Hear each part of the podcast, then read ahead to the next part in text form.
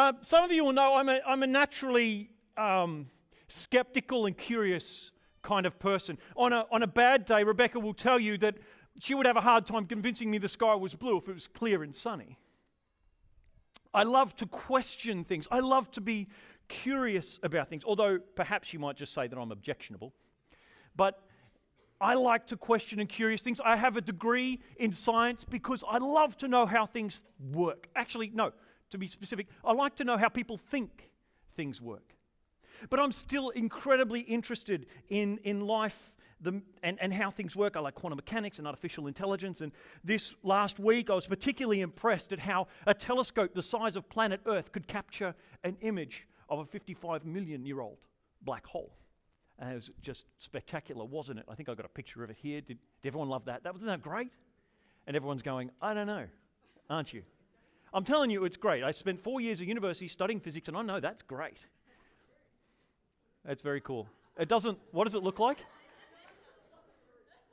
Oh, look at that, Will. We never planned that. Sweet. I'm curious about everything. And one of my favorite characters in the Bible, obviously, as a result, is Thomas. The most famously skeptical guy who ever lived. The guy who's given the name Doubting Thomas.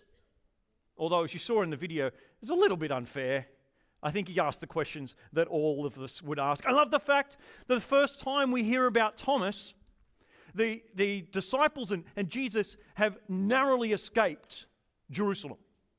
You know, Jesus has said something that totally infuriated the religious conservatives, the Jewish leaders, and they wanted to kill him. So they had to leave and they had to flee. And no sooner have they found a place of safety that they get word that Lazarus, their friend, is sick and dying or dead. And the problem is, Lazarus is back in Bethany, which is only a couple miles from Jerusalem. It is the center of danger. It's walking back into the lion's den. And Jesus says, we've got to go. The disciples said, no. Jesus says, we've got to go. And then I love Thomas's response. Where is his response? Yeah. Come along, we might as well die with him. That's my Eeyore voice. Can you read it with an Eeyore voice? Come along, we might as well die with him. Not only is he skeptical, he has a touch of depression, I think. I love him. He's brilliant. He's brilliant. Jesus says, no, no, no, we're going to go. I'll die with him. He's fiercely loyal, though, isn't he? He's pessimistic, a little bit depressed, but fiercely loyal. Let's go anyway. We'll die with him. Positive outlook on life. The next time we hear about Thomas is at the Last Supper. At the Last Supper. And, and Jesus explains to his disciples that he's got to leave soon. And Peter says, well, where are you going? We'll come. And Jesus says, no, no, no, you, you can't come where I'm going. At least not yet. Trust me, I have to go ahead. I'll get stuff ready. In my mansion, there's many houses, there's lots of rooms. I've got to get all the rooms ready, beds made, all that sort of stuff. Then I'll come back and get you. You know the way where I'm going. And then Thomas says, what we all are asking, no, we don't. We don't know where you're going. How can we know? And in response, we have one of Jesus' most profound statements.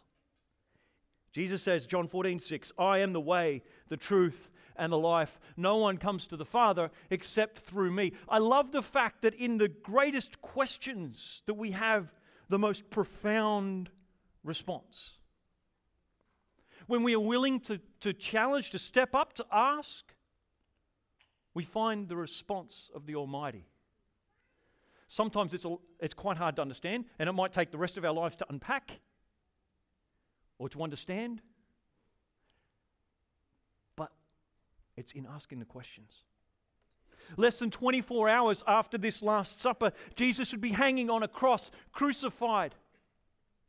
Discouraged, disappointed, disenchanted, the disciples disappear, scattered as they fear capture by the temple guards and the priests. Then, less than seventy-two hours after that, they begin to hear reports from the women that Jesus' body is no longer in the tomb. Peter and John go charging down there and have a bit of a race to see who could get there first. The giant stone that sealed the tomb has been moved out of the way. And there's angelic beings saying, he's not here. He's risen. Around these, these stories and rumors, the other disciples begin to gather, and they find themselves that night in a locked room. Closed up, all the doors closed for fear of the Jews. And Jesus appears in the middle of the locked house, which is great. Like, I, I love, I'm a Star Trek fan. Do you know that? And I always wonder if Jesus kind of beams in into the middle of the crowd, and there's like the blue, do you know what I'm talking about? Okay, okay good. Um, so Jesus beams in, and, and he says, peace be with you, right? Peace be with you. Look at this. Look at my hands. I'm, I am, I'm, I'm fair dinkum. Look at my hands. Look at my feet. I'm sure he said fair dinkum. I think he was an Aussie. But the one guy, the most skeptical guy, isn't there. Wouldn't you know it? So a week later, the disciples gathering again. And this time Thomas is there. Someone's dragged him out from whatever rock he was hiding behind. And, and Jesus appears again, specifically to address Thomas, which I think is fantastic. And, and he basically says to Thomas, come and see. Come and see. I, I think this position is, is um, quite a common sort of place to be in our world. In our society and in our culture, I think there are a lot of people who are highly skeptical of religion, highly skeptical of Christianity, highly skeptical of the church, highly skeptical of faith, and highly concerned about the future. This interaction with Thomas shows us how, how Jesus engages with the skeptical, how Jesus engages with the hurting and the disbelieving, and he offers an invitation. That's it. An invitation to investigate, an invitation to engage, and an invitation to experience. Let me talk about those three things for just a few minutes. The first is the invitation to investigate. So Jesus doesn't beam into the locked room where the disciples have gathered so that he can argue the case of his divinity. He, he doesn't give a sermon where he goes through the Old Testament, outlining each prophecy and showing how it points to him. He, he doesn't get up on a soapbox and remind them of all the things that he said. He doesn't remind them of all the things that he did, the miracles that he performed. He raised Lazarus from the dead. He didn't remind them of all that.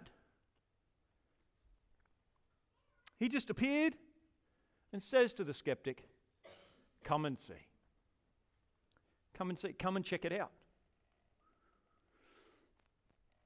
And an understanding, I, I think we need to realize that an understanding of the resurrection isn't something that you can gain theoretically. It's not something you can learn from a book or from a preacher. It's something that needs to be experienced. Right, okay. Now, if it's something to be experienced, how do we do that? How we, we can't do what Thomas did, can we? Can you? Anybody? We, we can't go to Jesus and say, Jesus, can I check out your hands and feet? At least not this side of heaven. Once you get to heaven, you might like to do that. I'm sure he might have viewings or, or something. We can't do it here. He's gone to heaven. And, and Jesus acknowledged the problem, didn't he? He, he, he recognized that this is something that's going to happen. He says to, to, in John twenty, twenty-nine, and Jesus told him, because you have seen me, you have believed. Blessed are those who have not seen and yet believed. Jesus says, okay, Thomas, you're, you're lucky, right? You're, you're standing here today. You've had the opportunity to investigate the evidence firsthand. You've seen me. You've seen the wounds. Not many people are going to have that luxury. But they will be blessed, even though they haven't seen me like this. You know, I find that very encouraging and reassuring because it, it tells me that it is possible to be blessed in the same way Thomas was. It is possible to be convinced as Thomas was, even though we can't see Jesus. That means that there must be some other evidence around that we can investigate, Instead of the physical evidence, it's Jesus' hands and feet. What is the evidence? Well, well, well, well. What is it? What we have is testimony. The testimony of others. In just the same way that a courtroom relies heavily on the testimony of witnesses, so too do we. In fact, John's Gospel, the book that we've been reading from today, was written expressly for this purpose. Look what he says. If you read the couple of verses after where we finished just before, Jesus performed many other signs in the presence of his disciples, which are not recorded in this book.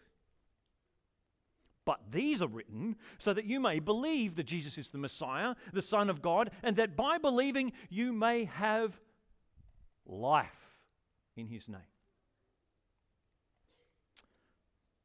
But you want to know a question I have?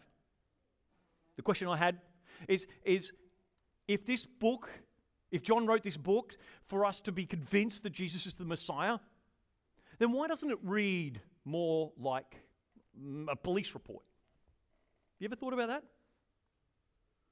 Why, why doesn't it read with, with more dates and times and corroborating stories and cross-checking facts? Why doesn't it read more like that? Well, in, in my research, I found that the answer lies in knowing that ancient literature itself is completely devoid of detail, of any sort. Compared to most literature of the time, John's Gospel and the other Gospels are packed full of detail. See, um, see the screen here, we've got a couple of examples. You know, it was the day of preparation, the Passover was about noon. You know, they were, before they crucified him with others, no one on, one on each side, Jesus in the middle, um, early on the first day of the week. See, in ancient literature, if, if Heracles is going to visit the oracle of Delphi, it doesn't say Heracles went on the third day and the, Del- the, the oracle came out at about noon. It, you never get that kind of detail. This is groundbreaking in literature. It is unique as a literary form. And so we understand that actually, for two thousand years ago, this is more than a complete police report. So, while you may not have the ability to physically examine the wounds Jesus incurred on the cross, you have the testimony of history's greatest skeptic. You have the testimony of believers all the way down through history, each one of them saying, come and see, check it out. Many of them dying, as we heard this morning, because of their faith. Thomas being impaled on a stake. I, uh, we went to Bible college once for a, a, one of our subjects. I can't remember which one. One of the guys in the class was named Uman, and he was from west coast of India, west southwest coast of India. And he was from a particular Christian church that traces its origins all the way back to Thomas as the first, the beginner of, of this church. And, and his name, Uman, comes from the, the uh, Syrian version of the name Thomas. And lots of people are named Thomas in that part of India. Isn't that interesting? I find that interesting. But he was, he was staked out when he was there. Didn't end particularly well for him. But that is a testimony, isn't it? The testimony of believers and martyrs down the years can only be explained by the very real experience of the resurrection. But you see, there's also in this an invitation to, in, to engage. Before you examine the evidence, you have to start with a little bit of hope. You have to start with this little bit of hope that perhaps there is something here worth investigating. You have to start with a tiny amount of belief, a tiny amount of hope. John twenty, twenty-seven, then he said to Thomas, put your finger here, see my hands, reach out your hand, put it into my side, stop doubting and believe. I, I love the picture. Jesus deliberately going out of his way to come to Thomas. You know, he, he deliberately goes out of his way to, to build up his belief. But ultimately, things are up to Thomas. Thomas has to move. Thomas has to put his fingers in the wounds. He has to reach out his hand. He has to put in a tiny amount of effort, a tiny amount of belief, a tiny amount of faith to say, maybe this is possible. The other, other time where a disciple really doubted, uh, we saw last week where Peter walks on the water, right? Do, do you remember the story? Peter, uh, the disciples are in a boat. Jesus has been off praying, and they're out in a boat in the in the lake, and the wind's up, and it's not, you know, not easy to see. It's dark and so on. And they see this shadowy form coming towards them on the water, walking on the water, right? And they're like, who is that? And he says, it's I, the Lord. I mean, who else is it going to be, right? So, walking towards them on the boat. And, and Peter says, if it's really you, you know, a bit like this, if it's really you, tell me to come out on the water. I mean, I could have think, I, I would have thought of an easier test than that. But anyway, tell me to come out on the water and I'll do it. And Jesus says, come and see. Jesus gets, uh, Peter gets out of the boat. See, he has to have that little bit of faith, little bit of belief that actually that could be the Messiah walking on the water. He has to start with a bit of faith. A bit of belief. Sometimes we're in the middle of a storm in our lives. You know, life is chaotic, it's dangerous, it's uncomfortable, it's frightening. We're not sure where God is. We're not sure what the value of our faith is. God just seems so far away. We don't see him clearly. But we kind of get a sense that God is, is calling us in some direction. Kind of get this little inkling in the back of our minds that said, God is calling us to step towards him in some way. We are all invited each and every day to step a little bit out of our comfort zones and investigate. It takes some effort, it takes some trust, but ultimately we have to engage with the investigation. Sometimes it looks pretty crazy, looks pretty harebrained to the people around us, but the invitation to come and see is just that, an invitation to investigate and engage. Do you have that little bit of faith that's required? That little bit of hope, maybe? Finally, come and see is an invitation to experience the community and the Spirit. See, I find it interesting. Jesus comes to visit Thomas specifically at this time. Have you thought about that? I mean, this is going to be embarrassing for Thomas, isn't it? Don't you think? He stood up against all his friends and all his to- all the testimony of his closest friends, and they said, oh, he's alive. He's like, nah, no way. And Jesus is going to set him straight in front of his friends. It's embarrassing. If it was me, I'd rather Jesus took me aside and just told me quietly, and I walked sheepishly back into the room. All right, you're right. Do you ever think about that? No.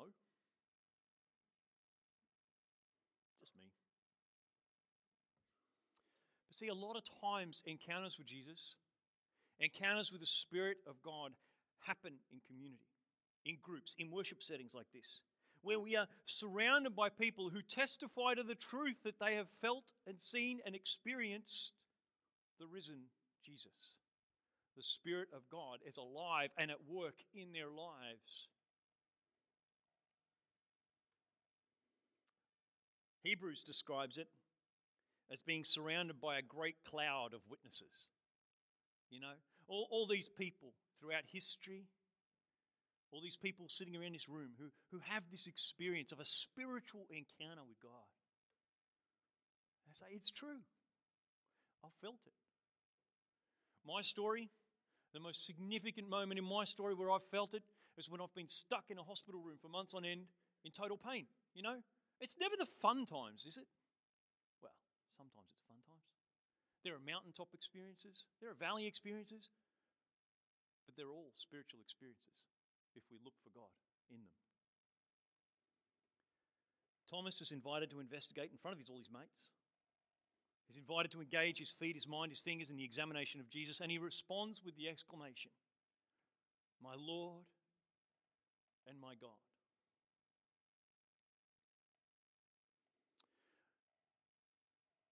The one different aspect that we don't have recorded in this second encounter with the risen Jesus, this, the second time Jesus beams into the locked room, is this element of Jesus breathing on the disciples and them receiving the Holy Spirit.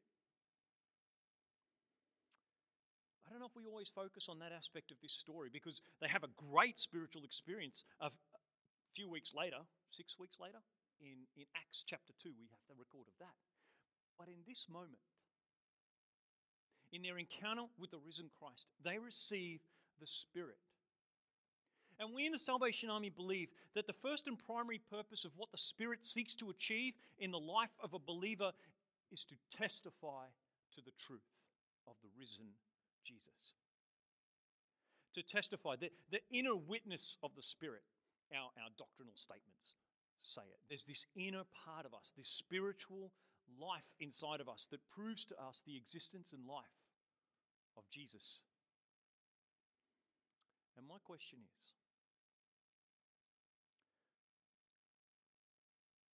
do you know the risen Christ? Do you have that belief? Have you investigated the claims? We're going to sing a song. You know, and sometimes we we do different things, and we, we give away, you know, bookmarks and cards and boxes and verses, and we, we we do these things to remember. But what I want to pray for you today is, if uh, I invite you to stand, would you stand with me? So I want to pray that today in this place, if you have just a an element of perhaps this is true. I mean, maybe. Maybe you've got great faith and you've you've experienced Jesus.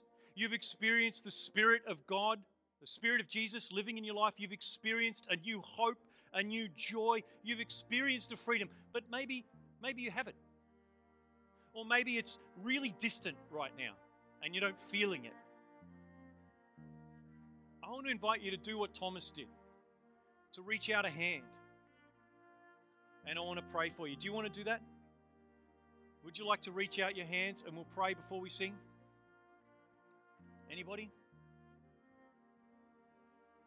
Let's reach out our hands in faith, and I want to pray that the Holy Spirit would come and, and that you would find a new experience of the Holy Spirit. Let's pray.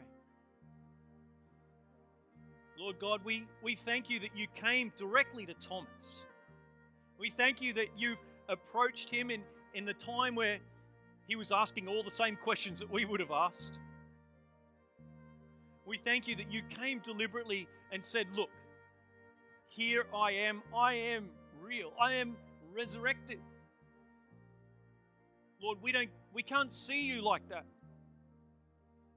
We can't we can't put our hands out. We can't stick our fingers in the wounds that you incurred, but Lord, we ask you to give us today an experience of your Holy Spirit. May we know deep in our hearts and in our minds and in our souls that you are true. May we know your life, we pray. May we know your love, we pray. May we know you are Lord and God, we